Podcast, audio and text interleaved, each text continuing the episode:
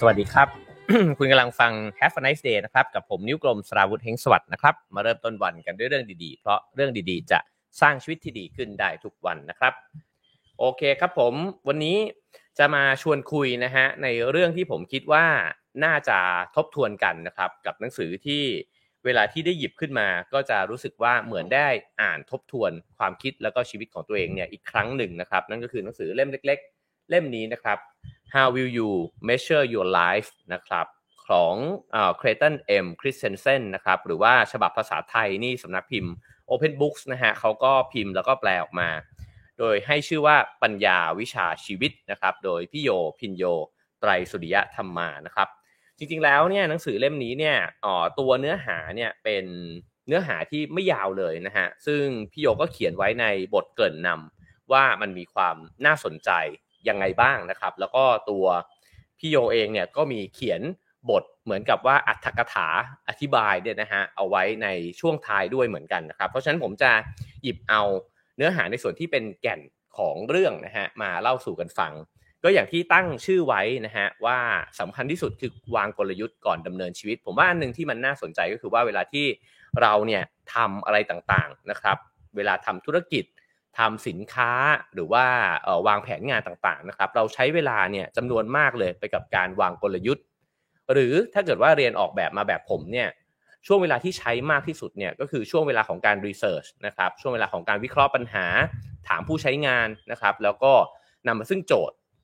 แล้วก็ค่อยๆ วางกลยุทธ์ในการออกแบบนะครับผมว่าสิ่งเหล่านี้เนี่ยเป็นสิ่งที่แทบทุกวิชาชีพเนี่ยมีช่วงเวลาแบบนั้นนะฮะ แต่สิ่งหนึ่งที่มันน่าสนใจก็คือว่าแล้วถ้าเกิดว่าเราพูดกันในแง่มุมของชีวิต เราเนี่ยมีการวางแผนชีวิตนะครับหรือว่าวางกลยุทธ์ชีวิตเนี่ยมากน้อยแค่ไหน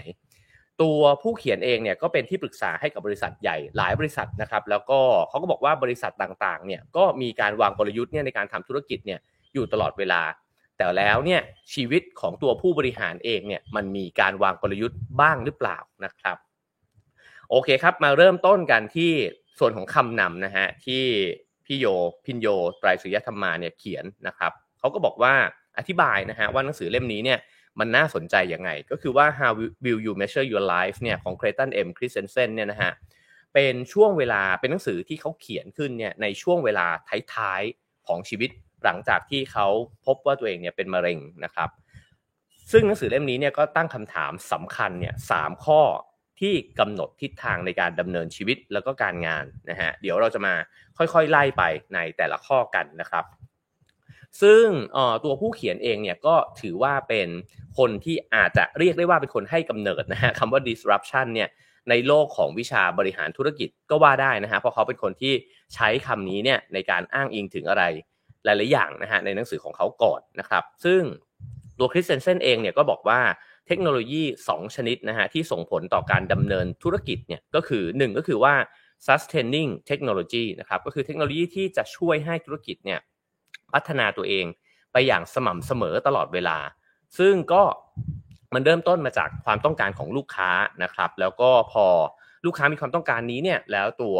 ผู้ผลิตนะฮะมีเทคโนโลยีที่จะตอบสนอง มันก็สามารถที่จะทำให้สินค้านั้น หรือว่าธุรกิจนั้นเนี่ยดำเนินไปได้ขายได้นะครับ แล้วก็ มีกิจการที่ก้าวหน้าเนี่ยจากอดีตมาจนถึงปัจจุบัน คือไอ้เจ้าเทคโนโลยีแรกเนี่ย sustaining technology เนี่ยนะฮะก็เป็นส่วนที่เริ่มต้นของความคิดแล้วก็นำมาซึ่งการผลิตนะฮะการบริการแล้วก็สุดท้ายเนี่ยก็ทำให้ธุรกิจอยู่ได้นะครับ ทีนี้มีเทคโนโลยีตัวที่2นะครับก็คือว่า disruptive technology นะฮะหรือว่าเทคโนโลยีเนี่ยที่ อุบัติขึ้นมา แล้วทำให้โฉมหน้าของอุตสาหกรรม หรือธุรกิจที่เคยดำเนินมาเนี่ยมันต้องเปลี่ยนแปลงไป ผมว่าสิ่งนี้เนี่ยเป็นสิ่งที่เราก็เผชิญกันอยู่มาหลายปีแล้วนะครับ เพราะว่าการที่มันเกิด disruption เนี่ยขึ้นมา เพราะว่าตัว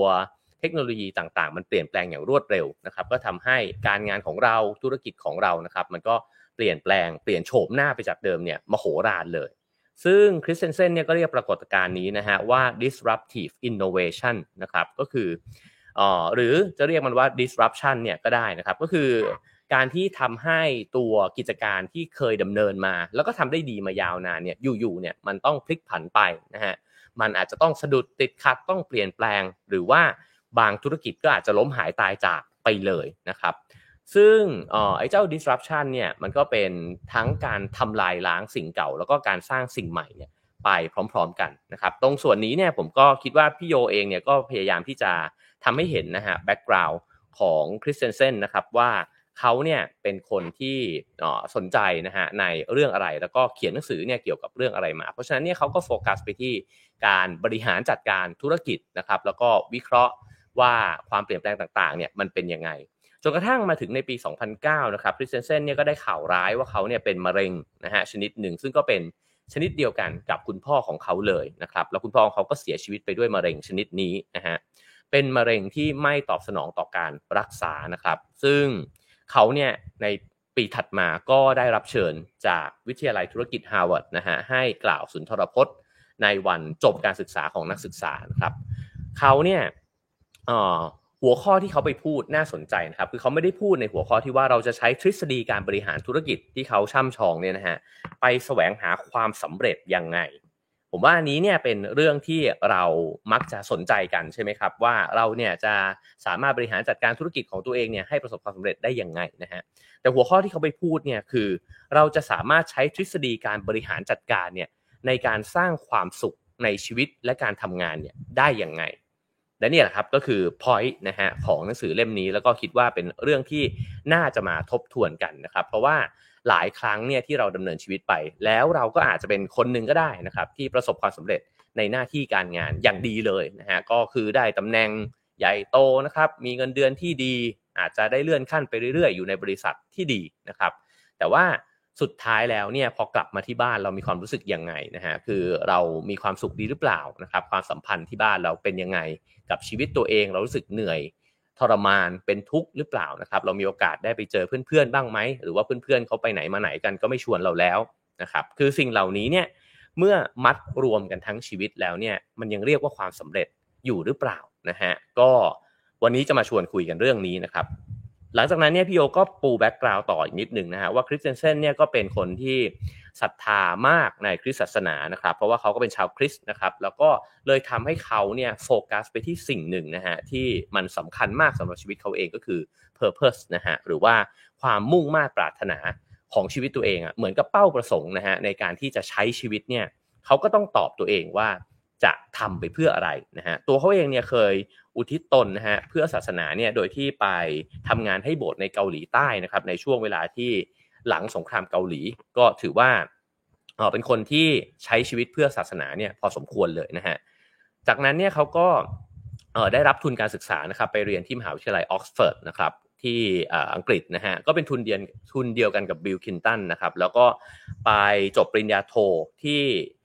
วิชาบริหารธุรกิจที่ฮาร์วาร์ดนะครับ แล้วก็จากนั้นเนี่ยก็ออกไปทำธุรกิจนะฮะเป็นธุรกิจเทคโนโลยี แล้วก็ได้เอาบริษัทเข้าตลาดหลักทรัพย์ไปนะฮะหลังจากนั้นก็ไปเจอเหตุการณ์ที่วิกฤตนะฮะ Black Monday ในปี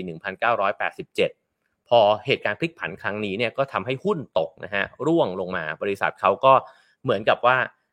ง่อนแง่นจะพังทลายนะฮะแล้วเขาก็เลยต้องลาออกจากบริษัทที่เขาสร้างขึ้นมาเองนะฮะจากนั้นก็เลยเปลี่ยนเลนชีวิตเลยครับ ก็ไป เป็นอาจารย์นะฮะสมัครตัดสินใจเรียนต่อปริญญาเอกที่มหาวิทยาลัยฮาร์วาร์ดนะครับแล้วก็กลายไปเป็นนักวิชาการในมหาวิทยาลัยแทนนะครับก็เห็น background กันแล้วนะฮะหนึ่งก็คือว่าเป็นคนที่มีศรัทธาในศาสนานะครับแล้วก็เรียนมาเนี่ยทางด้านบริหารธุรกิจนะครับจากนั้นก็ไปทำงานก่อตั้งธุรกิจของตัวเอง แล้วก็บริษัทก็เผชิญกับวิกฤตนะฮะแล้วก็กลายมาเป็นนักวิชาการ ทีนี้เนี่ยในหนังสือเล่มนี้นะครับ ก็ เขาจะชวนเราเนี่ยทบทวน 3 สิ่งด้วยกันนะครับ ว่าในชีวิตของเราเนี่ยมันมีสิ่งที่สำคัญอยู่ 3 อย่าง นั่นก็คือ 1 ก็คือเวลา เพราะว่าทุกคนเนี่ยมีเวลาจำกัดนะฮะ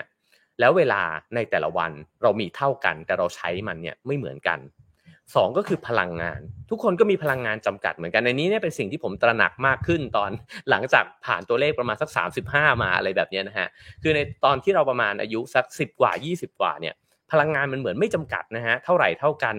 จะเที่ยงคืนตีสองเนี่ยก็ลุยกันไปได้เรื่อยๆนะฮะไม่ว่าจะลุยกับเรื่องงานหรือว่าลุยกับเรื่องการสังสรรค์ก็แล้วแต่นะฮะแต่พอมันสัก 35นะฮะพอ4สิปุ๊บเนี่ยโอ้โห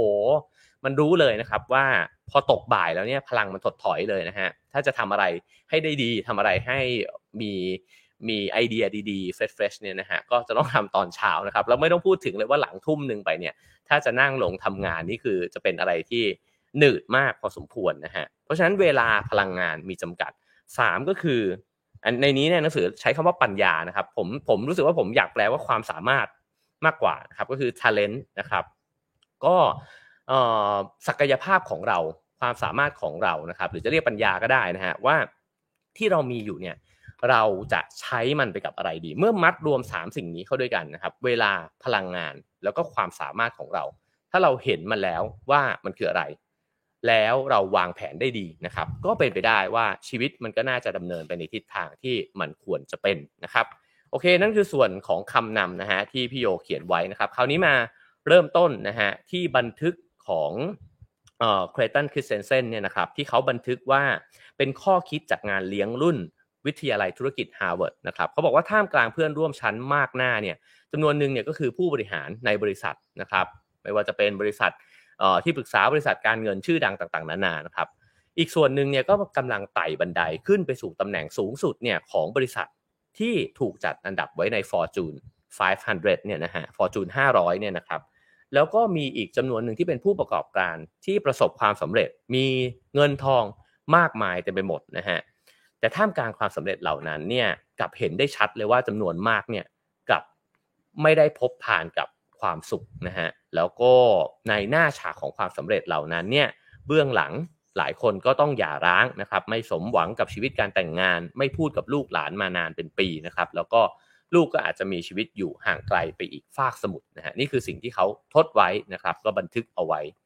ฉะนั้นนี่ก็เป็นคำถามนะครับว่ามิติของชีวิตเนี่ยมันมีมากไปกว่าความสำเร็จในเรื่องของหน้าที่การงาน หรือว่า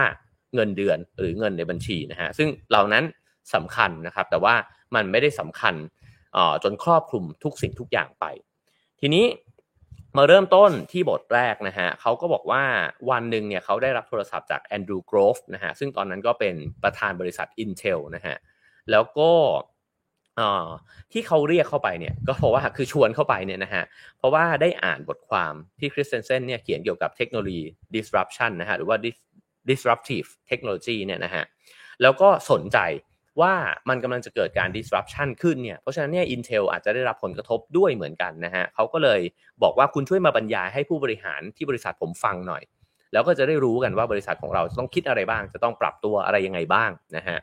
แล้วไอ้การที่มันเกิดไอ้เจ้าเทคโนโลยีที่มันจะมา disrupt เนี่ย มันกระทบยังไงกับ Intel บ้างนะครับ คริสเตนเซนเขาก็เข้าไป ทีนี้เนี่ยตัวแอนดรูว์กรอฟเนี่ยก็บอกว่าเฮ้ยแต่ว่าผมมีเวลาเนี่ยการเนี่ยผู้บริหารใหญ่ๆ ทั้งนั้นเลยเนี่ยมีเวลากันแค่ 10 นาทีเท่านั้นคุณช่วยเลคเชอร์มาภายใน 10 นาทีให้หน่อย ซึ่งตัวคริสเตนเซนเองก็บอกว่าเฮ้ยมันไม่ได้หรอกผมต้องพูดอย่างน้อยสัก 30 นาทีนะครับซึ่งกรอฟเนี่ยก็เร่งเขาตลอดเวลาว่าเมื่อไหร่คุณจะบอกว่ามันกระทบกับ Intel ยังไงเนี่ยเทคโนโลยีมันเปลี่ยนแล้วมันกระทบยังไงนะครับเขาบอกว่ามันก็พูดยากว่ามันจะกระทบยังไงนะฮะแต่ว่าเขาเนี่ยยกตัวอย่าง เรื่องของโรงงานผลิตเหล็กขนาดเล็กนะฮะชื่อว่าโดยที่บอกว่าในโรงงานผลิตเหล็กขนาดเล็กเนี่ยเขาก็เริ่มต้นด้วยการโจมตีตลาดเหล็กคอนกรีตเนี่ยนะฮะซึ่งก็เป็นตลาดล่างที่สุดก่อนก็คือ ตลาดในราคาที่ถูกนะฮะจากนั้นก็ค่อยๆ เคลื่อนเข้าโจมตีตลาดบน แล้วก็หลังจากนั้นก็ตัดราคาโรงงานผลิตเหล็กแบบดั้งเดิมไป สุดท้ายเนี่ยไอ้เจ้าโรงงานเดิมๆทั้งหลายเนี่ยก็เหมือนกับค่อยๆพ่ายแพ้ต่อคู่ต่อสู้ คนใหม่นะฮะที่เป็นตัวเล็กกว่าเนี่ยมาก่อนนะฮะซึ่งพอฟังไปถึงตรงนี้เนี่ยกรอฟเนี่ยเขาก็บอกว่าโอโอเค ผมเข้าใจละว่ามันจะกระทบกับ Intel เนี่ยยังไงนะฮะเขาก็เลยเออหลังจากนั้นเนี่ย Intel ก็เลยออกกลยุทธ์มานะฮะโดยที่ผลิต processor Celeron เนี่ยนะฮะเพื่อที่จะตอบสนองต่อตลาดล่างของ Intel ก็คือก่อนหน้านั้นเนี่ยอาจจะไม่ได้สนใจ ตลาดที่มันราคาถูกลงไปนะครับ แต่ว่าพอฟังเรื่องนี้เนี่ยเขาก็คิดไอเดียเนี้ยเนี่ยได้ออกนะฮะซึ่งไอ้เจ้าเหตุการณ์ครั้งนี้เนี่ยมันก็ทำให้ตัวคริสเซนเซนเองเนี่ยเขารู้สึกว่าเขาปิ๊งอะไรที่มันสำคัญมากๆขึ้นมาหนึ่งอย่างนะครับแล้วผมว่านี้ก็น่าสนใจมากเลย คือเขาบอกว่าถ้าลองคิดดูสิว่าเขาเข้าไปให้คำปรึกษากับแอนดรูว์กรอฟเนี่ยซึ่งก็มีความชำนาญในเรื่องของการผลิตไอ้เจ้าไมโครโปรเซสเซอร์เนี่ยอยู่แล้วนะฮะ แล้วก็ไปบอกว่าเอ้ยคุณควรจะทำอะไรยังไงเนี่ยนะฮะมันก็เหมือนกับสอนสังฆราชนะฮะสอนหนังสือสังฆราชอย่างเงี้ยแล้วมันก็คงจะเดี้ยงไปอยู่แล้ว เพราะว่าคุณไม่ได้มีทางรู้ดีเนี่ยไปกว่าคนที่เขาทำงานเรื่องนี้มาเนิ่นนานนะฮะฉะนั้นเนี่ยเขาก็เลยบอกว่าเวลาที่จะให้คำปรึกษาใครเนี่ยเขาไม่ได้ให้คำปรึกษาว่าควรคิดอะไร หรือว่า what to think เนี่ยนะฮะแต่ว่ากลับบอกไปว่าควรจะคิดอย่างไรก็คือ how to think คือไม่ได้บอกว่า Intel เนี่ยควรจะไปผลิตอะไร เพราะคุณไม่มีทางรู้ดีไปกว่าเขา แต่บอกว่าตอนนี้มันเป็นยังไงอยู่ แล้วคุณควรจะคิดยังไงกับไอเหตุการณ์แบบนี้นะฮะส่วนเขาจะไปคิดอะไรออกมาเนี่ยมันเป็นเรื่องของเขานะครับ ซึ่งตรงนี้ก็น่าสนใจนะฮะว่าเวลาที่เราเอออยากรับฟังคำแนะนำจากคนอื่นเนี่ยเราอยากรับฟังในลักษณะที่ว่าเรามักจะถามว่าเออผมควรทำอะไรดีอะตอนเนี้ยนะฮะหรือว่าทางออกของผมมันคืออะไร แต่จริง ๆ แล้วเนี่ยเราอาจจะได้สติปัญญาเนี่ยนะฮะจากการรับฟังสิ่งอื่นๆเนี่ยโดยการที่รู้ว่ามันเกิดอะไรขึ้น บริบทรอบตัวสถานการณ์มันเป็นยังไงนะฮะแล้วก็คนอื่นเขาคิดกันยังไงอยู่ แล้วเราก็อาจจะได้ไอเดียมาคิดว่าเราจะทำอะไรยังไงต่อไปดีนะฮะเพราะฉะนั้นตัวคริสเตนเซนเองเนี่ยก็บอกว่านี่คือประสบการณ์ที่เป็นบทเรียนล้ำค่าของเขาเลย เมื่อมีคนถามนะฮะว่า ผมเนี่ยคิดว่าพวกเขาควรทำอย่างไร ผมไม่เคยตอบคำถามนี้ตรงๆเลย แต่ผมจะใช้การตั้งคำถามดัง ๆ เนี่ยแทนนะฮะว่าเนี่ยมันมีอย่างนี้งี้อยู่ลองถามไปถามไปเรื่อยๆนะครับซึ่งนี่ก็อาจจะเป็นวิธีการที่คนที่ให้คำปรึกษาที่เก่งๆเนี่ยใช้กันด้วยเหมือนกันนะฮะเป็นวิธีการเหมือนโคชชิ่งหรือว่าเมนเทอริงด้วยเหมือนกันนะฮะการตั้งคำถามให้คนคนนั้นเนี่ยเกิดปิ้งแวบสติปัญญาเนี่ยขึ้นมาด้วยตัวเองนะฮะทีนี้เขาก็พูดต่อไปนะครับว่า ในเรื่องการเรียนการสอนของเขาเนี่ยในห้องเรียนเนี่ยแต่ละครั้งเนี่ยเขาก็จะหยิบยกเคสขึ้นมาใช่ไหมครับว่าบริษัทต่างๆที่ประสบความสำเร็จเนี่ยเขามีเขาทำอะไรสำเร็จมาบ้างนะครับแล้วก็อะไรที่เป็นองค์ประกอบของความสำเร็จของพวกเขาก็มีทฤษฎีเนี่ยมาจับว่าเออนู่นนี่นู่นนี่นะฮะทฤษฎีการบริหารธุรกิจทั้งหลายนะครับ แล้วก็อ๋อแต่ว่าส่วนที่มันน่าสนใจก็คือว่าในวันสุดท้ายของวิชาที่เขาสอนเนี่ยเขาจะบอกว่าเอาทฤษฎีทั้งหมดเลยเนี่ยที่คุณเคยวิเคราะห์ธุรกิจของคนอื่นเนี่ย เอามาย้อนมองแล้วก็วิเคราะห์ตัวเองฮะผมว่านี้น่าสนใจมากนะครับ ก็คือว่าเรามีทฤษฎีการบริหารจัดการเนี่ยมากมายเราอาจจะเรียนรู้นู่นนี่มานะครับ บางคนอาจจะจบ MBA ผมเชื่อว่าท่านผู้ฟังผู้ชมทั้งหลายที่ฟังอยู่ก็มีความรู้เรื่องการบริหารจัดการดีกว่าผมแน่นอนนะฮะแต่ทีนี้เนี่ยคริสเซนเซนบอกว่าเราเคยใช้ไอ้เจ้าการบริหารจัดการนี้เนี่ยมาย้อนมองวิเคราะห์ แล้วก็วางแผนกลยุทธ์เนี่ยให้ชีวิตตัวเองบ้างไหมนะครับ แล้วไอ้คำถามที่มันสำคัญเหล่านั้นเนี่ยที่เคยไปโยนคำถามใส่คนอื่นเนี่ยนะฮะเราเคยได้เอามันมาวางแผนชีวิตตัวเองบ้างหรือเปล่านะครับเขาบอกว่าคำถามสำคัญที่เราเนี่ยควรจะต้องตอบในชีวิตเนี่ยสำหรับเขาซึ่งเขียนในช่วงเวลาท้ายๆของชีวิตแล้วเนี่ยนะฮะมีเพียง 3คำถามเท่านั้นเองหนึ่งก็คือว่าเราจะมั่นใจได้ยังไง ว่าเรามีความสุขกับอาชีพการงานที่ทำอยู่หนึ่งนะครับสองเราจะมั่นใจได้ยังไงว่าความสัมพันธ์กับคู่ชีวิตของเรา แล้วก็ครอบครัวของเราเนี่ย จะเป็นต้นทานแห่งความสุขที่ไม่ขาดสายนะฮะอันนี้ก็อย่างที่อ้างกันอยู่บ่อยๆนะฮะว่ามีงานวิจัยมากมายนะฮะที่ออกมาว่าอ๋อความสัมพันธ์ของคนเราเนี่ยมันเป็นมันเป็นองค์ประกอบสำคัญมากของความสุขในชีวิตนะครับ อันที่ 3 คือเราจะมั่นใจได้ยังไง ว่าเราจะไม่จบชีวิตอย่างเดียวดายในคุก ผมว่าคำถามที่ 3 นี่ เป็นคำถามที่ไม่ค่อยได้ยินคนถามนะครับ เพราะฉะนั้นทวนให้ใหม่ 3คำถามนะครับหก็คือ มั่นใจได้ยังไงว่าคุณมีความสุขกับอาชีพการงานของตัวเองสองก็คือว่ามั่นใจได้ยังไงว่าชีวิตคู่และครอบครัวของเราเนี่ยนะฮะซึ่งผมอาจจะขยายต่อไปเป็นความสัมพันธ์ด้วยเนี่ยนะครับ มันจะเป็นต้นทานแห่งความสุขที่ไม่ขาดสายนะฮะแล้วก็สามก็คือว่ามั่นใจได้ยังไงว่าคุณจะไม่จบชีวิตอย่างเดียวได้ในคุกนะฮะเขาบอกว่าไอ้ข้อ 3 อาจจะฟังดูแปลกๆสักหน่อย แต่จริงๆเนี่ยเขาตั้งข้อนี้ขึ้นมาเพราะว่าคนที่เคยได้ร่วมทุนโรดเนี่ยนะฮะ กับเขาเนี่ยซึ่งทุนเนี้ยให้ไป 32 คนนะครับในร่วมรุ่นของเขาเนี่ยมี 2 คนที่ต้องโทษจากการถูกคุมขัง ซึ่งคนที่ได้ทุนระดับนี้เนี่ยไม่ใช่คนกระจอกงอกง่อยแน่ๆนะฮะต้องเป็นคนที่เก่งเป็นคนที่ฉลาดมากๆ แต่ทำไมที่คนที่มีความรู้แล้วก็เก่งขนาดนั้นเนี่ยถึงไปจบชีวิตในคุกได้นะครับ ก็ฉะนั้นคำถามที่ 3เขาก็เลยรู้สึกว่ามันสำคัญด้วยนะฮะแล้วก็ เขาบอกว่าสำหรับเพื่อที่จะตอบคำถามข้อแรกนะฮะว่าเราจะมั่นใจได้ยังไงว่า เรามีความสุขกับงานที่เราทำอยู่นะฮะเขาบอกว่ามีทฤษฎีของเฟรเดอริกเฮิร์ซเบิร์กนะฮะซึ่งออบอกว่าแรงผลักดันอันทรงพลังในชีวิตของคนเราเนี่ยไม่ได้มาจากเงินทองนะฮะแรงผลักดันนะครับ แต่ว่ามาจาก 4 อย่างด้วยกันนะฮะหนึ่งก็คือโอกาสที่จะได้เรียนรู้แล้วก็ศึกษานะครับสองก็คือความรับผิดชอบที่ เราจะได้เติบโตงอกงามนะฮะอันที่สามก็คือว่าได้อุทิศตนเพื่อคนอื่น แล้วก็อันที่สี่ก็คือว่ามีผู้คนเนี่ยเขาชื่นชมยอมรับในผลงานของเรานะฮะก็ opportunity to learn นะฮะ grow in responsibilities นะฮะแล้วก็ contribute to others แล้วก็ recognize for achievements นะฮะซึ่งจริงๆผมอ่านแล้วผมแอบคิดถึงสิ่งที่พี่เตาพูดอยู่บ่อยๆนะครับก็คือได้ทำได้มัน ได้เงินจำได้ไม่หมดนะฮะแต่ว่ามี 5 อย่างที่ได้นะครับ ผมก็เลยลองเขียนมาเป็นคำที่ผมเข้าใจเอาเองนะฮะสำหรับทฤษฎีของคุณเฟรเดอริกเฮิร์ซเบิร์กเนี่ยว่าได้เรียนได้ทำได้ให้แล้วก็ได้ภูมิใจนะครับถ้าลองไป checklist ดูนะฮะว่างานการที่เราทำอยู่เนี่ยมันมี 4 หัวข้อนี้อยู่มากน้อยแค่ไหน งานที่เราทำอยู่ เราได้เรียนรู้เพิ่มเติมจากมัน ทุกครั้งที่เราได้ตื่นไปทำมันหรือเปล่านะฮะสก็คือว่า มันมีความรับผิดชอบเนี่ยที่เราได้รับมาแล้วก็ทำเนี่ยแล้วมันสร้างความงอกงามให้เกิดขึ้นกับตัวเอง แล้วก็เกิดขึ้นกับองค์กรหรือเปล่านะฮะเพราะว่าถ้าเราเนี่ยรู้สึกว่าเราไม่มีความรับผิดชอบเลย บางทีมันก็มันก็แห้วๆนะฮะคือมันก็รู้สึกว่าเออทำไมเราดูแบบ ไม่ค่อยมีเรี่ยวแรง งานที่ฉันทำมันก็ไม่ค่อยมีความหมาย และหลายครั้งจริงๆงานที่เราทำก็อาจจะ ได้รับความรับผิดชอบที่สำคัญมาก็ได้นะฮะแต่ว่าถ้าเกิดว่าเรามองไม่เห็นว่าสิ่งนั้นมันสำคัญเนี่ยมันก็อาจจะขาดข้อนี้ไปเนี่ยก็ได้นะครับเพราะฉะนั้นได้ทำในสิ่งที่รู้สึกว่าได้รับผิดชอบแล้วหรือเปล่านะฮะอันที่3ก็คือว่างานที่ทำอยู่เราได้เห็นมิติของการที่เราได้ให้อะไรบางอย่างกับผู้คนหรือเปล่านะฮะว่าเออมันเกิดประโยชน์กับคนอื่นนะครับกับลูกค้าของเรากับคนที่มา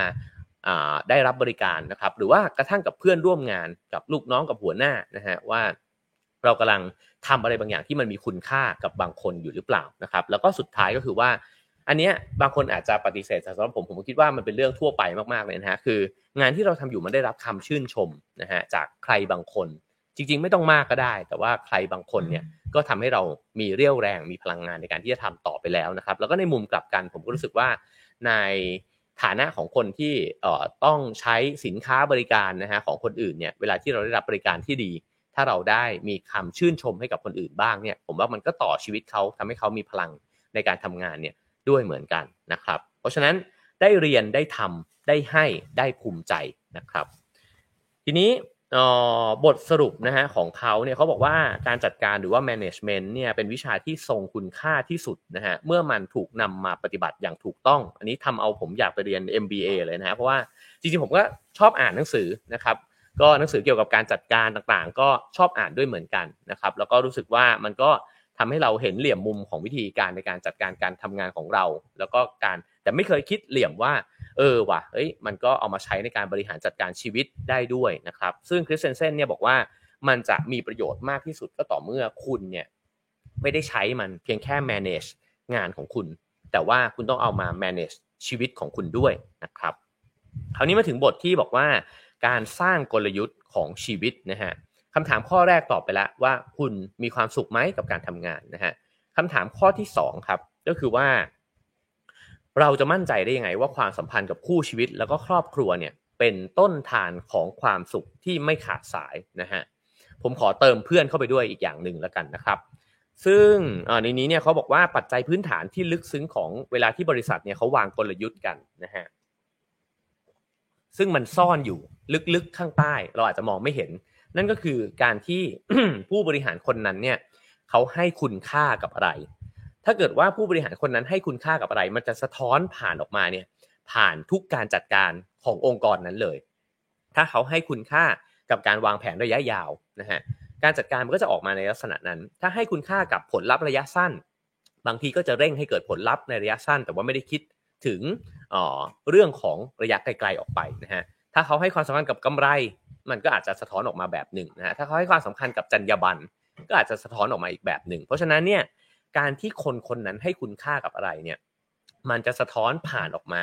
จากการจัดการแล้วก็วัฒนธรรมองค์กรเนี่ยทั้งหมดเลยนะฮะตรงนี้เมื่อวางเทียบกันกับชีวิตเนี่ยมันก็เหมือนกันเหมือนกันนะครับถ้าเกิดว่าเราดำเนินชีวิตไปเนี่ยโดยที่เรายังไม่รู้เลยฮะว่าคุณค่าของชีวิตเรามันคืออะไร แล้วเราจะดำเนินชีวิตไปยังไงล่ะ มันก็เหมือนกับ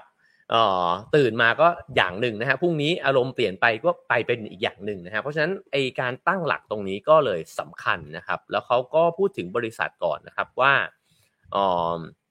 เวลาที่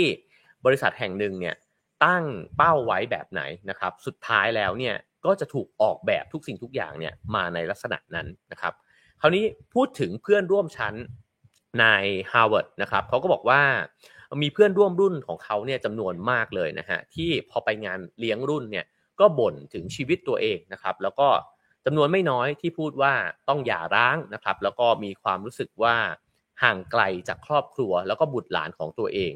อาจจะเป็นเพราะว่าคนเหล่านี้ก็เป็นคนเก่งด้วยนะฮะแล้วก็ทำงานหนัก อยากที่จะประสบความสำเร็จในหน้าที่การงานของตัวเองนะครับเขาบอกว่าไม่มีใครแม้แต่เพียง คนหนึ่งคนใดนะฮะที่วางแผนอย่างตั้งใจว่าจะนำชีวิตไปสู่การหย่าร้าง แล้วก็ห่างเหินจากลูกตัวเองนะครับ แต่ว่าจำนวนมากเลย ที่ตกอยู่ในกลยุทธ์แบบนั้น ตรงนี้ก็เป็นเรื่องที่น่าคิดนะครับว่าเเวลาที่เราไม่วางกลยุทธ์เนี่ยเราก็จะตกไปอยู่ในอะไรระบบอัตโนมัติบางอย่าง ที่เราก็ไม่ได้ตั้งใจให้เป็นแบบนั้นนะฮะ ฉะนั้นคริสเตนเซนก็เลยบอกว่า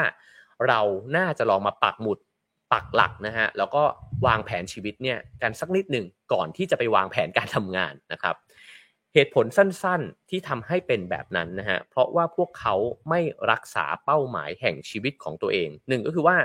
มีแล้วหรือเปล่านะฮะ คือเราเนี่ยมีเป้าหมายของชีวิตที่ชัดเจนว่าเราให้คุณค่ากับมันแล้วหรือเปล่าสองก็คือถ้ามีแล้วเรารักษามันไว้ไหมนะฮะ การรักษานั้นเนี่ยจะใช้วิธีอะไร ก็คือการบริหารจัดการของสำคัญ 3 อย่างที่เมื่อกี้ได้พูดไปนะครับ ก็คือเวลาพลังงาน แล้วก็ความสามารถของเราเนี่ยว่ามันจะใช้ไปในทิศทางไหน ซึ่งถ้าเกิดว่าเราบริหารจัดการมัน โดยที่ไม่มีเป้าหมายเนี่ย มันก็มีสิทธิ์ที่มันจะเหมือนเรือที่ล่องไปโดยที่หาทิศทางไม่เจอนะครับ เขาก็เล่าต่อนะฮะบอกว่าในบรรดานักศึกษาในวิทยาลัยธุรกิจฮาร์วาร์ดเนี่ย900 คนนะฮะซึ่งก็ถูกคัดมาจากผู้สมัครที่ดีที่สุดในโลกเนี่ยจำนวนมากเลยเนี่ยกลับไม่รู้นะฮะว่า purpose ของชีวิตของตัวเองเนี่ยมันคืออะไร เวลาที่ถามว่าคุณเนี่ยมีเป้าหมายเป้าประสงค์ในชีวิตคืออะไรเนี่ยตอบไม่ได้ ซึ่งเวลาที่ตอบไม่ได้เนี่ยมันก็แปลว่าคุณก็อาจจะใช้ชีวิตเนี่ยโดยการที่ถูกกระแสอะไรบางอย่างในสังคมนะฮะถูกคำพูดจูงใจจากคนอื่น ถูกการตลาดนะหรือถูกอะไรก็แล้วแต่เนี่ยมันล่อลวงเราไป ให้มันเป็นเป้าหมายของสิ่งอื่นก็เป็นไปได้นะครับ ทีนี้เขาก็เลยย้ำนะครับบอกว่าไอ้เจ้าความมุ่งมา่ปรารถนาที่ชัดเจนของชีวิตเนี่ยมันจึงเป็นเรื่องที่สำคัญมากๆ ตัวเขาเองเนี่ยใช้เวลาในช่วงวัยรุ่นนะฮะในการอ่อใช้เวลาแบ่งเวลาไว้เนี่ยหนึ่งชั่วโมง แล้วก็อ่านพระคัมภีร์เพราะอย่างที่บอกว่าเป็นชาวคริสต์นะครับแล้วก็ทบทวนสวดมนต์แล้วก็สนทนากับพระเจ้าเนี่ยบอกว่า พระองค์ส่งลูกมาเกิดบนโลกเนี่ยด้วยพระประสงค์ใดนะครับ ก็การทบทวนในลักษณะนี้นะฮะก็ทำให้เขาค่อยๆ ได้คำตอบที่ชัดมากขึ้นว่าเขาเนี่ยมีชีวิตอยู่เพื่ออะไร ผมว่าคนในศาสนาอื่นก็สามารถทำสิ่งเหล่านี้ได้ด้วยเช่นกันนะครับ ก็คือการให้เวลาตัวเอง แล้วก็การสนทนาคิดทบทวนไตร่ตรองกับตัวเองบ่อยๆครับ ซึ่งเขาก็บอกว่าออ สิ่งที่เขาได้ร่ำเรียนมา มันก็เลยถูกเอาไปประยุกต์ใช้เนี่ยกับชีวิตตัวเองนะครับ แล้วก็พบว่ามันคือสิ่งที่ล้ำค่าที่สุดเลย ที่เขาได้ร่ำเรียนมา นั่นก็คือการพอมีพอมีทิศทางแล้วนะฮะ ก็ใช้การจัดการเนี่ยแหละเป็นหางเสือ เป็นหางเสือนำชีวิตเนี่ยไปสู่ทิศทางที่ตัวเองเนี่ยปักเป้าเอาไว้นะฮะ ซึ่งก็พูดถึงอดีตลูกศิษย์ของของเขาคนหนึ่งนะครับว่า ตัดสินใจว่า ความมุ่งมา่ปรารถนาในชีวิตของเขาเนี่ยคือการนำความโปร่งใสซื่อสัตย์และความรุ่งเรืองทางเศรษฐกิจเนี่ยมาสู่ประเทศของตัวเองนะฮะนี่ก็คือเป้าประสงค์ ซึ่งอันนี้เป็นตัวอย่างเท่านั้นใช่ไหมฮะคือเราแต่ละคนก็คงจะมีเป้าประสงค์ของตัวเองเนี่ยที่แตกต่างกันไป บางคนก็มีเป้าใหญ่มากเลยเพื่อประเทศเพื่อสังคมนะฮะบางคนก็อาจจะเป็นอุดมการบางอย่าง บางคนก็อาจจะเป็นเป้าหมายทางศาสนาก็เป็นไปได้นะครับ บางคนก็อาจจะเป็นเป้าหมายทางเศรษฐกิจทางการงานครอบครัวก็เป็นไปได้หมดเลย ซึ่งเขาบอกว่าพอลูกศิษย์ของเขาเนี่ยมุ่งเน้นไปที่สิ่งนี้นะฮะเพราะฉะนั้นเนี่ยเขาก็ไปวางนโยบายในบริษัทของตัวเองนะครับ หรือว่ากระทั่งการเลี้ยงดูลูกหลานของตัวเองเนี่ยขึ้นมาก็พยายามที่จะให้อยู่ในทิศทางแบบนี้เนี่ยด้วยเหมือนกันนะครับ ฉะนั้น ไอ้เจ้าการปักหมุดตรงนี้จึงสำคัญมากนะฮะว่าแล้วเราจะมั่นใจได้ยังไง ว่าเราจะบริหารจัดการพลังงานเวลาและความสามารถของเราเนี่ยไปในทิศทางที่เราอยากจะไปจริง ๆ เหมือนที่คำพูดของใครสักคนน่าจะเป็นเฮนรี่เดวิดทอโรนะฮะที่บอกว่าสิ่งที่น่าเศร้าที่สุดก็คือว่าเมื่อคุณใช้เวลาในการตกปลาเนี่ยมาครึ่งชีวิตนะฮะแล้วคุณก็ได้ปลาด้วย แต่สุดท้ายเนี่ยผ่านมาครึ่งชีวิตแล้วคุณก็พบว่านั่นไม่ใช่ปลาที่ตัวเองต้องการนะครับ ก็เพราะฉะนั้นบางทีเราอาจจะมุ่งหน้าในชีวิตไปได้ไกลมากเลยก็ได้นะครับแซงคนอื่นไปเยอะแยะเลย แต่ว่าพอแวบขึ้นมาแล้วนึกขึ้นมาได้ เราก็รู้สึกว่าอ้าวเฮ้ยผิดทางว่ะกูไม่ได้อยากมาทางนี้นี่หว่า เพราะฉะนั้นคริสเตนเซนเลยบอกว่าหาทางก่อนนะฮะหาประภาคารให้เจอก่อนแล้วค่อยกำหนดทิศทางเรือไปนะครับคราวนี้มาถึงจุดที่สำคัญนะฮะก็คือการจัดสรรทรัพยากรนั่นเองนะครับ อย่างที่บอกไปก็คือ เวลาพลังงานและความสามารถของเรานะฮะคริสเตนเซนเนี่ยบอกว่านี่คือหัวใจสูงสุดของกลยุทธ์แห่งชีวิตนะครับเพราะว่าในชีวิตเราเนี่ยมันมีกิจกรรมธุรกิจนะฮะมีโหเรื่องราวมากมายให้ต้องไปทำแล้วไอ้เรื่องราวเหล่านั้น ผู้คนเหล่านั้นก็แข่งกันยื้อยุดฉุดเวลาจากเราไปนะครับ เราก็ต้องเลือกอะว่าแล้วตกลงเราจะทำอะไรยังไงบ้าง แล้วผมว่ามันไม่ใช่โจทย์ที่ง่ายเลยนะฮะเงื่อนไขของแต่ละคนมันก็แตกต่างกันไปใช่ไหมครับ เราอาจจะอยาก มีสิ่งที่อยากจะทำมาก ๆอยู่ แต่ว่าอ้าวเฮ้ยเดี๋ยวแม่ป่วยก็ต้องไปดูแลนะครับ เดี๋ยวเพื่อนอกหักก็ต้องไปนั่งคุยกับมันนะครับ หรือว่าแฟนงอนหรืออะไรก็ตามนะฮะมันมีมากมายไก่กองนะครับที่อ๋อมันจะต้องบริหารจัดการเรื่องของสิ่งเหล่านี้นะครับ แล้วเขาก็บอกว่าตัวเองเนี่ยก็เผชิญกับปัญหาเหมือนกับที่องค์กรธุรกิจทั่วไปต้องเผชิญเหมือนกัน เพราะว่า ตัวองค์กรก็ต้องจัดการ 3 สิ่งนี้เนี่ยที่มีอยู่อย่างจำกัดเช่นกันนะครับผมว่าสิ่งหนึ่งที่เป็นคีย์เวิร์ดก็คือเมื่อเราเห็นว่าทรัพยากรของตัวเองเนี่ยมันมีอยู่จำกัด เราจะหวงแหนมันแล้วก็เราจะดีไซน์มันเนี่ยอย่างมีสติมากขึ้นนะครับ ไม่งั้นเนี่ยถ้าเกิดเรารู้สึกว่าเอ้ยเวลามันมีเท่าไหร่ก็ได้ เราก็ไม่ค่อยจะสนใจมันเท่าไหร่นะหรืออย่างที่บอกว่าพลังงานเนี่ยจริงๆ ถ้าผมสามารถนั่งไทม์แมชชีนไป ขึ้นลิ้นชักตัวเองในห้องตอนวัยรุ่นได้ ผมก็จะบอกมันนะฮะว่าวันหนึ่งเนี่ย มึงจะนอนดึกแบบนี้ไม่ได้นะ แล้วก็พลังงานมันจะลดหวบลงเลยนะนะฮะเพราะฉะนั้นก็ใช้พลังงานในช่วงเวลานั้นอย่างเต็มที่น่าจะดีนะครับ แล้วก็รวมถึงความสามารถด้วยนะครับ คือความสามารถของเราเองเนี่ยมันก็ไม่ใช่ว่าจะได้ใช้มันเนี่ยอย่างเต็มที่ทุกครั้งนะครับ คือบางทีมันก็ถูกใช้ไปเนี่ยกับอะไรบางอย่างที่มันอาจจะไม่ได้สำคัญ ก็เป็นไปได้นะครับ เพราะฉะนั้นการจัดการก็เลยเป็นเรื่องสำคัญนะครับ คราวนี้เขาก็พูดถึงว่าเหมือนกันเลยกับเรื่องการบริหารธุรกิจนะฮะมันก็อยู่ที่ว่าเราวางกลยุทธ์เนี่ยลักษณะไหน บางคนเนี่ยวางกลยุทธ์ชีวิตเนี่ยในแบบที่เป็นระยะสั้น คือมีมุมมองระยะสั้น และอยากเห็นผลลัพธ์ในระยะสั้นคริสเซนเซนเนี่ยบอกว่าวิธีมองแบบนี้อาจจะนำหายนะเนี่ยมาให้สู่ชีวิตได้นะครับ เช่น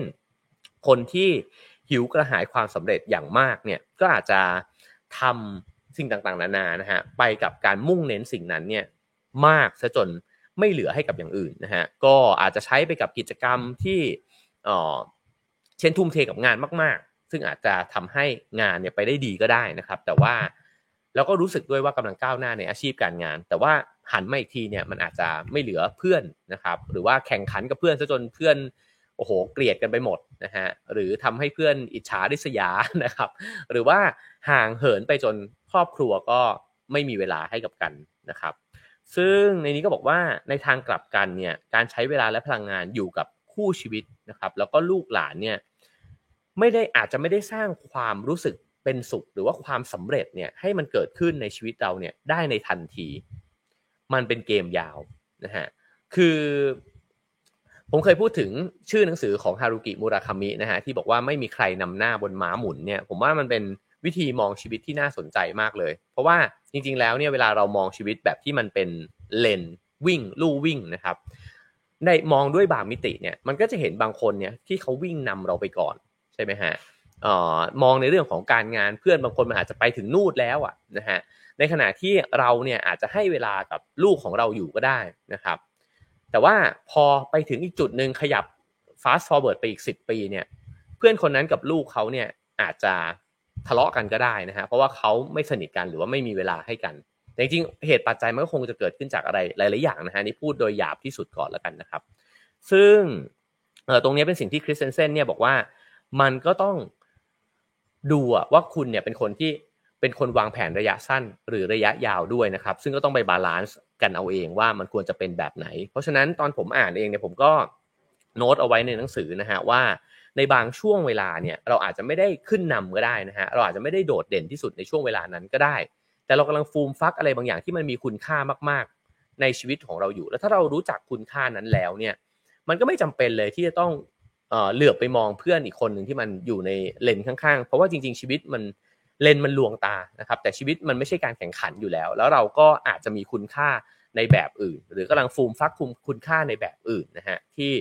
มันไม่ได้เปรียบเทียบกับเพื่อนเนี่ยได้ในลักษณะนั้นนะครับ เพราะฉะนั้นตรงนี้ก็คือเรื่องของการวางกลยุทธ์นะฮะซึ่งเขาบอกว่าถ้าหนึ่งก็คือว่าเรามีเป้าหมายชัด มีคุณค่าของตัวเองชัด แล้วเราก็วางแผนระยะยาว มันจะนำมาซึ่งการบริหารจัดการพลังงานเวลาและความสามารถของเราเนี่ย ไปในทิศทางที่มันไม่หลงทางได้นะครับ คราวนี้มาถึงบทถัดไปนะฮะซึ่งอันนี้ผมว่าน่าสนใจเขาพูดถึงเรื่องของการสร้างวัฒนธรรมนะฮะบอกว่าจริงๆแล้วเนี่ยจากประสบการณ์ของเขาเนี่ยนักบริหารที่เก่ง แล้วมีวิสัยทัศน์ ไม่ใช่เป็นคนที่หายากเลย คือมีคนมากมายที่เก่งและมีวิสัยทัศน์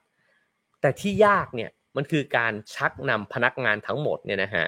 ให้สร้างความเปลี่ยนแปลง ที่ตัวเองใฝ่ฝันเนี่ยร่วมกันต่างหากตรงนี้เป็นสิ่งที่ยากกว่านะครับ แล้วการจะทำสิ่งนั้นได้เนี่ยมันต้องสร้างวัฒนธรรมขึ้นมา เขาพูดถึงแกน 2 แกนนะฮะโดยแกนตั้งเนี่ยบอกว่าเป็นการเห็นพ้องต้องกันในเรื่องของเป้าหมาย ก็คือมองตั้งขึ้นไปในแนวดิ่งเนี่ยทุกคนมองดิ่งขึ้นไปนะฮะแล้วก็เห็นยอดเขาเนี่ยยอดเดียวกัน ก็จะเห็นว่าทุกคนพร้อมที่จะมุ่งหน้าไปสู่ยอดเขานั้นนะครับ ถ้าทุกคนเนี่ย มีความต้องการร่วมกัน ก็จะเดินไปด้วยกันนะฮะอันนี้คือสิ่งที่เขาเรียกว่า what they want นะฮะคือคนเหล่านี้ทั้งทีมเนี่ยต้องการอะไร แต่มันมีแกนนอนด้วย ก็คือว่าการเห็นพ้องต้องกันในวิธีการที่ใช้ลงมือปฏิบัตินะฮะก็คือว่า what actions เนี่ยที่มันจะเกิดขึ้น แล้วก็ทำให้มันเกิดประสิทธิผลให้ได้นะฮะเพราะว่าถ้าเกิดว่าเรามองแต่แกนแกนตั้ง เราอาจจะเห็นก็ได้ว่าเฮ้ยองค์กรเราทีมเรานะฮะหรือผู้คนที่รายล้อมรอบตัวเราอยู่เนี่ยมี จุดประสงค์เดียวกันหมดเลย นึกว่ามันจะขับเคลื่อนไปได้ แต่จริงๆแล้วสิ่งที่สำคัญไม่แพ้กันก็คือวิธีการในการขับเคลื่อนไอสิ่งที่อยากจะทำให้สำเร็จเนี่ยมันต้องเห็นตรงกันหรือว่าเห็นพ้องต้องกันเนี่ยด้วยนะครับ ก็เป็น 2 แกนที่น่าสนใจนะฮะเขาเลยบอกว่านั่นคือเหตุผลว่าทำไมกลุ่มผู้บริหารแล้วก็ผู้ก่อตั้งเนี่ยจึงมีบทบาทสำคัญในการที่จะกำหนดว่าอะไรที่ต้องทำแล้วก็ต้องทํำยังไงด้วย คืออะไรที่ต้องทำไม่พอ แต่ต้องทํำยังไงเนี่ยแหละที่มันคือการสร้างวัฒนธรรมเนี่ยขึ้นมานะครับ ซึ่งเขาก็พูดถึงกลไกในการสร้างวัฒนธรรมขึ้นมาว่า จริงๆ แล้ววัฒนธรรมในบริษัทนะครับ หรือว่าในครอบครัวในชุมชนต่างๆ นานาเนี่ยมันอาจจะเกิดขึ้นเนี่ยโดยที่ตัวผู้คนในชุมชนนั้นไม่รู้ตัวด้วยซ้ำนะฮะว่ามันถูกสร้างขึ้นมา หรือตัวผู้สร้างเองอาจจะไม่รู้ด้วยซ้ำเพราะว่ามันเป็นไปโดยอัตโนมัตินะฮะแต่มันเป็นส่วนสำคัญมากที่ทำให้ การขับเคลื่อนทั้งหลายในกลุ่มคนเนี่ยมันสำเร็จหรือว่าล้มเหลวนะฮะซึ่งถ้ามันจะสำเร็จเนี่ยเขาบอกว่ามันต้องเกิดขึ้นจากการที่พวกเขาเนี่ยรู้จักการจัดลำดับความสำคัญ ว่าทำอะไรก่อน อะไรที่ต้องทำทำแบบไหนนะฮะแล้วก็ทำไปในขั้นตอนนั้นเนี่ยนั้นเนี่ยซ้ำๆจนกระทั่งกลายเป็นสัญชาตญาณอัตโนมัติ มากกว่าการที่ต้องมาจัตัดสินใจในทุกครั้งอะมันเหมือนกับว่าเออถ้ามันเป็นที่เนี่ยเราตัดสินใจกันแบบเนี้ยถ้ามันเป็นที่เนี่ยเราก็ทำกันแบบนี้แหละนะฮะนี่คือสิ่งที่เรียกว่าวัฒนธรรมองค์กรนั่นเอง ซึ่งผมเชื่อว่าหลาย ๆ ท่านที่อยู่ในองค์กรก็จะนึกออกนะครับว่าเนี่ยคือองค์กรของเราอะถ้ามันเป็นแบบนี้เราก็จะตัดสินแบบนี้แหละนะครับก็ผมก็นึกถึงที่ทำงานหลาย ๆ ที่ที่ที่ได้ทำมานะครับแล้วก็แต่ละที่เนี่ยมันก็มีวัฒนธรรมที่ไม่เหมือนกันเลย แต่ว่าพอเราไปอยู่ในนั้น เราก็จะไปตามโฟล์ ขององค์กรนั้นนะฮะทีนี้ตรงนี้มันน่าสนใจยังไง เมื่อมาวางเทียบกับชีวิตของบุคคล มันน่าสนใจครับ เพราะว่านั่นแปลว่า เราเนี่ยดำเนินชีวิตอยู่ในวัฒนธรรมของเราเนี่ยไปโดยอัตโนมัติเสมอนะฮะเช่น ถ้าเกิดว่าตื่นมาแล้วเราจะทำเราตัดสินใจแบบนี้ก็เพราะว่าฉันคิดว่าชีวิตฉันเนี่ยมันคือความชิลนะฮะไม่ได้แปลว่าผิดนะฮะชิลอาจจะดีมากก็ได้นะอาจจะดีกว่าเครียดก็ได้นะครับ แต่นั่นก็นำมาซึ่งวัฒนธรรมของเราเนี่ยแหละ ที่โอเคงั้นไม่ต้องรีบก็ได้นะครับงั้นก็เมื่อวานหยุดสักวันหนึ่งก็ได้อะไรอย่างเงี้ยนะก็มันก็เป็นไปตามเป้าหมายใช่ไหมฮะแต่ว่าถ้าเกิดว่าวัฒนธรรมของอีกคนหนึ่งเป็นความมีวินัย แล้วก็จะต้องรับผิดชอบอย่างมั่นคงแม่นมั่นร้อยเปอร์เซ็นต์นะฮะเมื่อวานต่อให้ผมหาสัญญาณเน็ตไม่ได้ ผมก็ต้องไปหาวิ่งหาที่ที่มันมีเพื่อที่จะต้องจัดรายการในวันจันทร์อย่างเงี้ยนะครับ มันก็คือวัฒนธรรมของแต่ละคนที่มันไม่เหมือนกันนะฮะซึ่งมันก็นำนำนำมาซึ่งการดำเนินชีวิตทั้งหมดเลยนั่นเองนะฮะแล้วก็นำมาซึ่งการบริหารจัดการเวลาพลังงานและความสามารถด้วยนะครับฉะนั้นเนี่ยพิสเซนเซนก็เหมือนกับสกิดให้เห็นนะฮะว่า แล้วเราเนี่ยมีวัฒนธรรมอะไรอยู่ในชีวิตบ้าง ซึ่งเราจะทำไปเนี่ยโดยที่จัดลำดับความสำคัญกับมันเนี่ยแบบเดิมซ้ำๆ แล้วมีพฤติกรรมในการตัดสินใจแบบเดิมซ้ำๆนะฮะถ้ามันดีมันก็จะรุดหน้าไปข้างหน้าเรื่อยๆใช่ไหมฮะแต่ถ้ามันติดติดขัดขัดหรือมันหลงทิศทางหรือมันไม่ดีนะฮะเราก็จะกลายเป็นคนที่ติดติดขัดขัดอยู่แบบนั้นเนี่ยด้วยเหมือนกันนะครับ ก็เพราะฉะนั้นอ๋อเขาก็บอกว่า อย่างเช่นนะฮะไอ้เจ้าการเรื่องเรื่องของการสร้างวัฒนธรรม ถ้ามัน ขยายออกไปนอกตัวเองสักนิดหนึ่งพูดถึงเรื่องของลูกหลานนะฮะเขาก็บอกว่าเวลาที่ลูกหลานเนี่ยเริ่มที่จะขยับเข้าไปสู่ช่วงวัยรุ่นเนี่ยคุณก็จะรู้ว่าคุณใช้อำนาจกับเขาเนี่ยไม่ได้อีกต่อไปแล้ว ถึงวันนั้นเนี่ยคุณอาจจะตระหนักว่าในช่วงที่เขายังเป็นเด็กอยู่เนี่ยน่าจะให้เวลากับเขาตั้งแต่ในตอนนั้น เพราะว่าในตอนนั้นเนี่ยเขาไม่ได้คิดว่าเขารับฟังคำสั่งของพ่อแม่อยู่ แต่เขากำลังเข้าใจโลกนะฮะแล้วก็ มีวัฒนธรรมร่วมกันเนี่ยกับคนในครอบครัว แต่ถ้าเกิดว่าครอบครัวเนี่ยไม่ได้สร้างวัฒนธรรมนี้เนี่ยขึ้นมานะครับ มันก็จะเหมือนไม่รู้ว่าลูกเนี่ยเกิดมาแล้วเนี่ยจะต้องทำตัวยังไง จะต้องมีเป้าประสงค์อะไรนะฮะในการเล่นเกมในการเรียนต่างๆ นานานะฮะก็จะทำให้เขางงๆนะครับ แล้วโตขึ้นเขาอาจจะมีวัฒนธรรมที่ไม่ได้สอดคล้องกับกับสิ่งที่พ่อแม่เนี่ยเป็นก็ได้ อาจจะนำมาซึ่งปัญหาของความสัมพันธ์ในครอบครัว ก็เป็นไปได้ด้วยเช่นกันนะฮะเพราะฉะนั้นเรื่องวัฒนธรรมก็เป็นเรื่องที่น่าสนใจนะครับคราวนี้มาถึงเรื่องของคำถามที่3นะครับที่เขาตั้งเอาไว้แบบอ๋อฟังดูแล้วมันเฮ้ยมาได้ยังไงนะฮะคำถามนี้ ซึ่งคำถามนั้นก็คือว่าเราเนี่ยคุณจะมั่นใจได้ไงว่าคุณจะใช้ชีวิตเนี่ยทั้งชีวิตเนี่ยโดยที่คุณไม่ติดคุกอะ่ะโดยที่คุณไม่ไม่อ๋อเข้าไปจบชีวิตอย่างเดียวดายในห้องขังนะฮะเขาบอกว่าสิ่งที่มันสำคัญมากเลยเนี่ยก็คือ คนเราเวลาที่จะตัดสินใจเนี่ยนะฮะแล้วตัดสินใจพลาด เพราะว่าอนุญาตให้ตัวเองทำในสิ่งที่บอกกับตัวเองว่าไม่เป็นไรนะแค่ครั้งนี้ครั้งเดียวเท่านั้นเอง แล้วบริษัทหลายบริษัทก็ล่มจมลงด้วยการตัดสินใจในลักษณะนี้นะครับว่าเออปกติแล้วจะไม่ทำแต่นี่มันอยู่ในช่วงเวลาที่มันจำเป็นจะต้องทำงั้นก็ขอทำสักครั้งหนึ่งแล้วกัน ในชีวิตคนเราก็เหมือนกันนะครับ มีหลาย ๆ เรื่องที่เราอาจจะเคยเจอ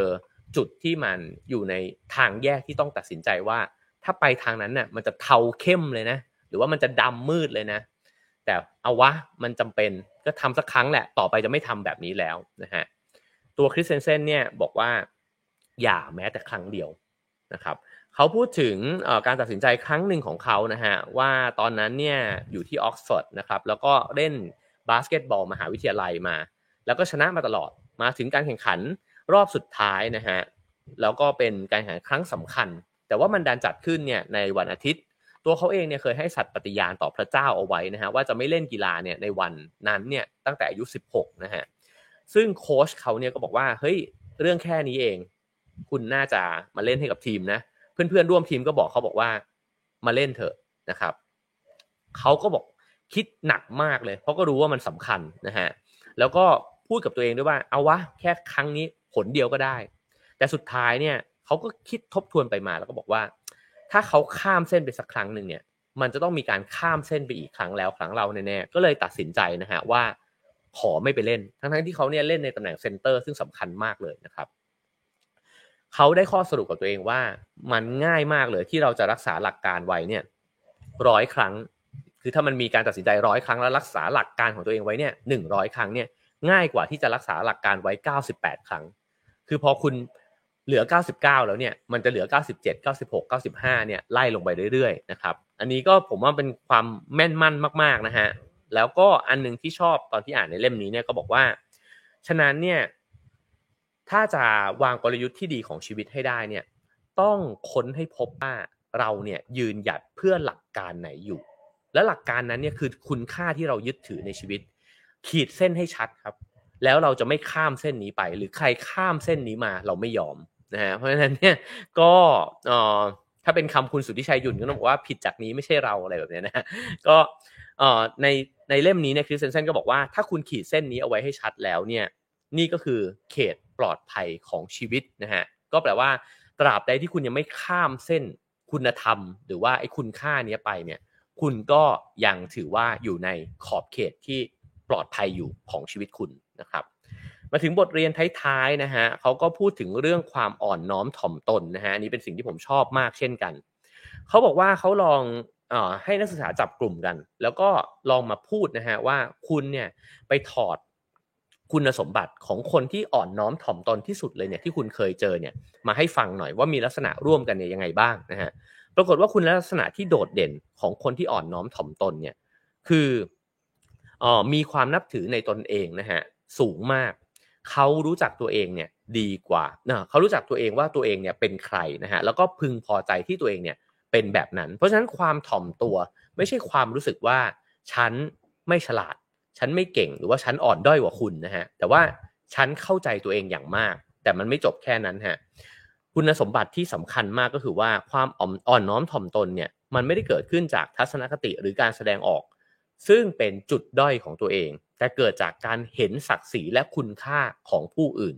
คือเวลาคนเราเข้าใจตัวเองมากๆนะฮะมันจะเข้าใจว่าอีกคนหนึ่งที่ไม่เหมือนเราอะเขาก็มีคุณค่าในแบบเขา แล้วคุณค่าที่แตกต่างเนี่ยแหละ ก็คือสิ่งที่ทำให้เราเคารพ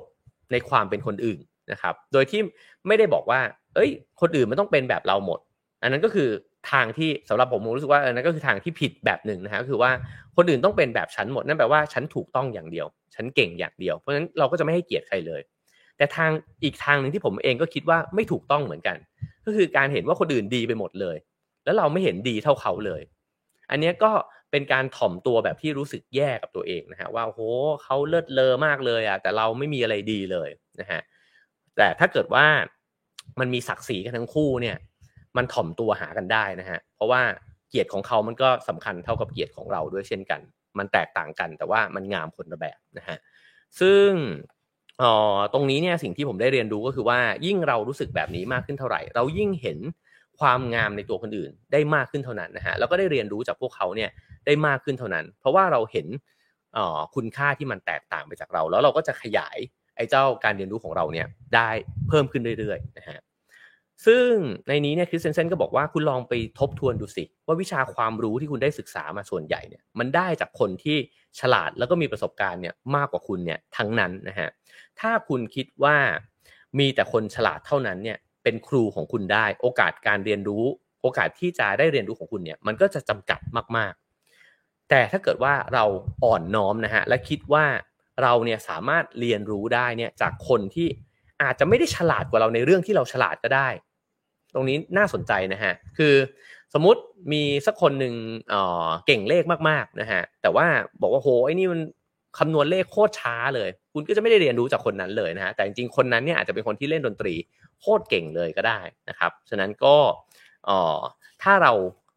มั่นใจในตัวเอง แล้วก็ให้เกียรติกับคนอื่นนะครับ เราก็จะได้มีโอกาสเรียนรู้เนี่ยเยอะเลยนะฮะ ทีนี้มาถึงข้อสรุปในส่วนของคริสเซนเซนนะฮะเขาก็พูดบอกว่า ฉะนั้นเนี่ยข้อสรุปของเขาเนี่ยก็คือว่า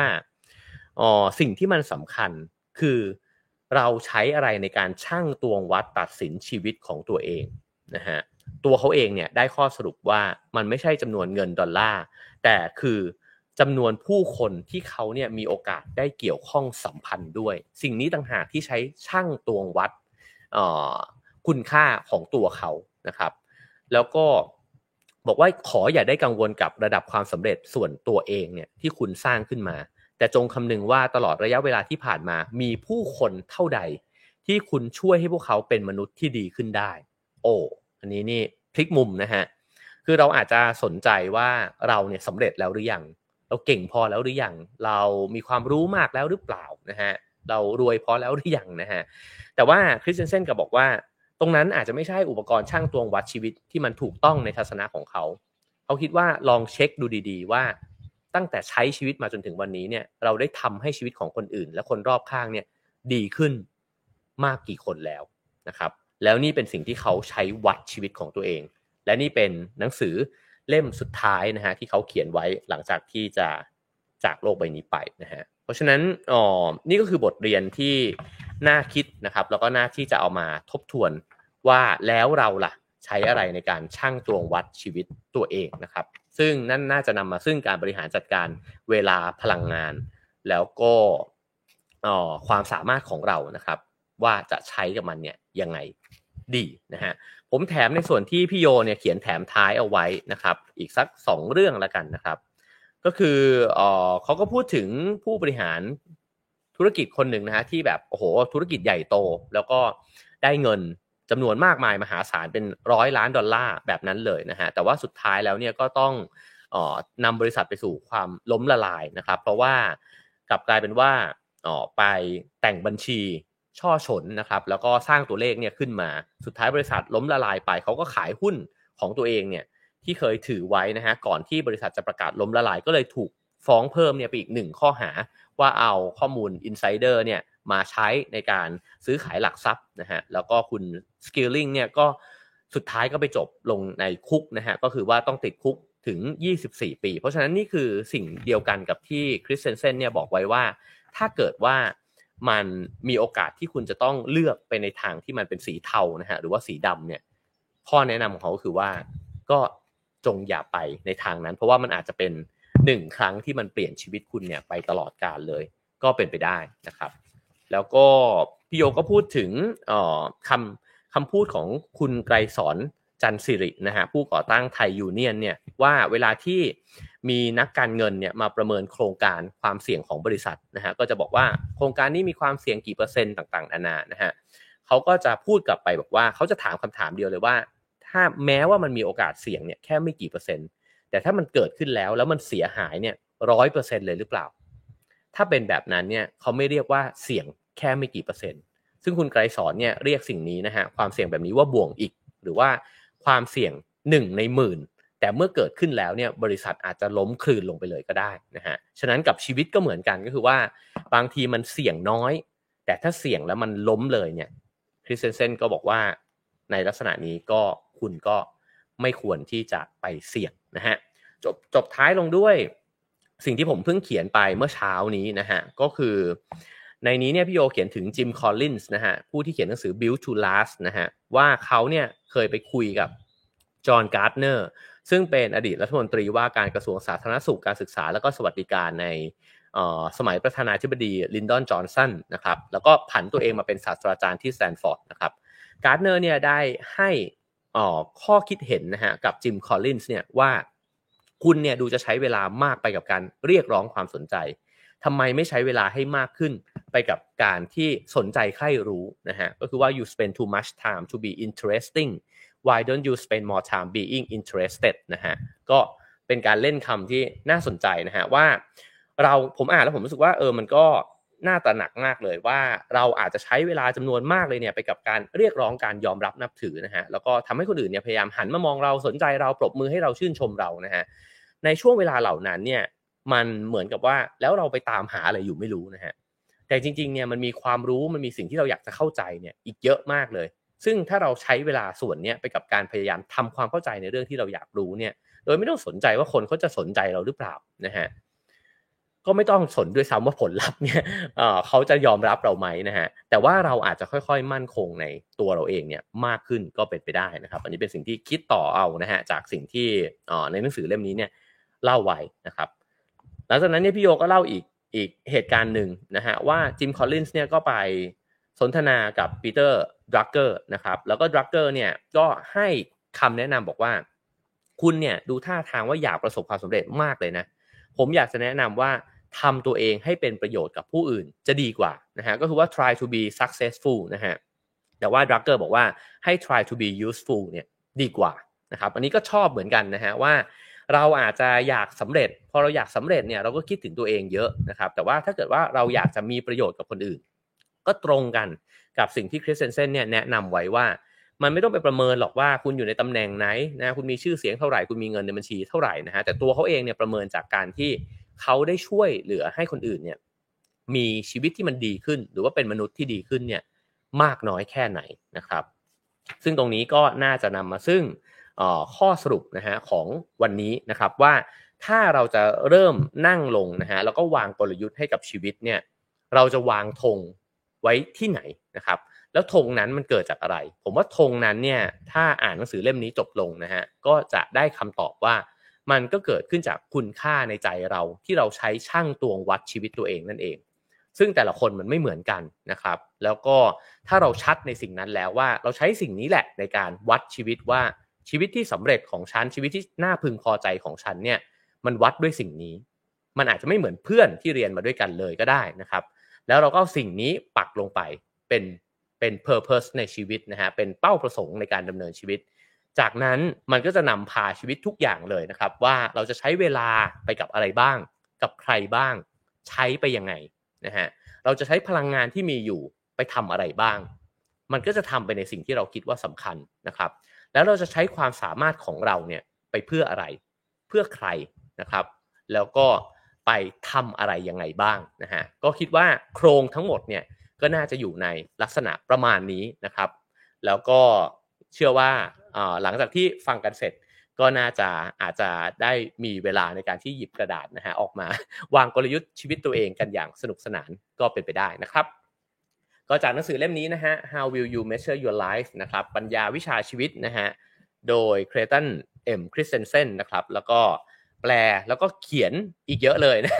โดยพี่โยพินโยไตรสุริยะธรรมมานะครับ ก็ถ้าสนใจสำนักพิมพ์ Open Books ก็น่าจะยังมีอยู่นะครับ พรุ่งนี้นะฮะก็สำหรับวันนี้ก็ Have a nice day คือเท่านี้นะครับ แล้วก็เดี๋ยวไปติดตามกันต่อใน Clubhouse กันได้นะครับ ก็น่าจะมีอีกหลาย ๆ ทัศนะในเรื่องของชีวิตนะฮะมาแชร์กันนะครับ แล้วก็พรุ่งนี้นะครับตอนทุ่มครึ่งนะฮะก็ติดตามนิ้วกลมดมโรตีกับอาจารย์ตุลได้นะฮะเราจะมาคุยกันเรื่องพักวัตคีตาโอ้โห แบบสนุกสนานแน่นอนนะฮะเจาะลึกลงไปในเรื่องพักวัตคีตา แล้วก็รวมถึงเล่าเรื่องของภควัทคีตาด้วยนะครับ แล้วก็ยังสั่งซื้อหนังสือของ KOOB นะครับได้อยู่ตามเอ่อถ้าเข้าทางไลน์ก็ add Roundfinger นะครับถ้าทาง Facebook ก็พิมพ์ buy แล้วก็เข้าไปเลือกเล่มกันได้เลยนะครับทั้ง 4 เล่มยังรอทุกๆทท่านอยู่นะครับใครอ่านแล้วก็อย่าลืมคอมเมนต์นะฮะแล้วก็เขียนรีวิวก็ได้นะครับ ติดแฮชแท็กจะติดแฮชแท็กนิ้วกลม Roundfinger หรือว่าชื่อหนังสือก็ได้นะครับ แล้วก็ผมจะเข้าไปแอบอ่านนะครับ โอเคครับผม ก็ขอบคุณทุกคนนะครับ แล้วก็สามารถให้คะแนนความพึงพอใจกันเข้ามาได้นะครับ แล้วก็โอเคครับ ผมกำลังอ่านคอมเมนต์อยู่นะฮะ มีคนคอมเมนต์ยาวเฟ้ยเลยนะฮะ ขอบคุณมากสำหรับทุกคอมเมนต์นะครับ แล้วก็ถ้าชอบก็ฝากแชร์ฝากกด subscribe ช่องกันไว้ได้นะครับ แล้วก็สามารถสนับสนุน Have a nice day ตามเบอร์บัญชีและ QR code ที่ขึ้นอยู่บนหน้าจอนะครับ ขอบคุณคุณผู้ชมทุกคนครับ พรุ่งนี้เจอกัน 7โมงเช้ากับ Have a nice day นะครับ แล้วก็ทุ่มครึ่งกับนิ้วกลมดมโรตีกับอาจารย์ตุลนนะครับ ไปต่อกันในคับเฮาส์ครับผม สวัสดีครับ Have a nice day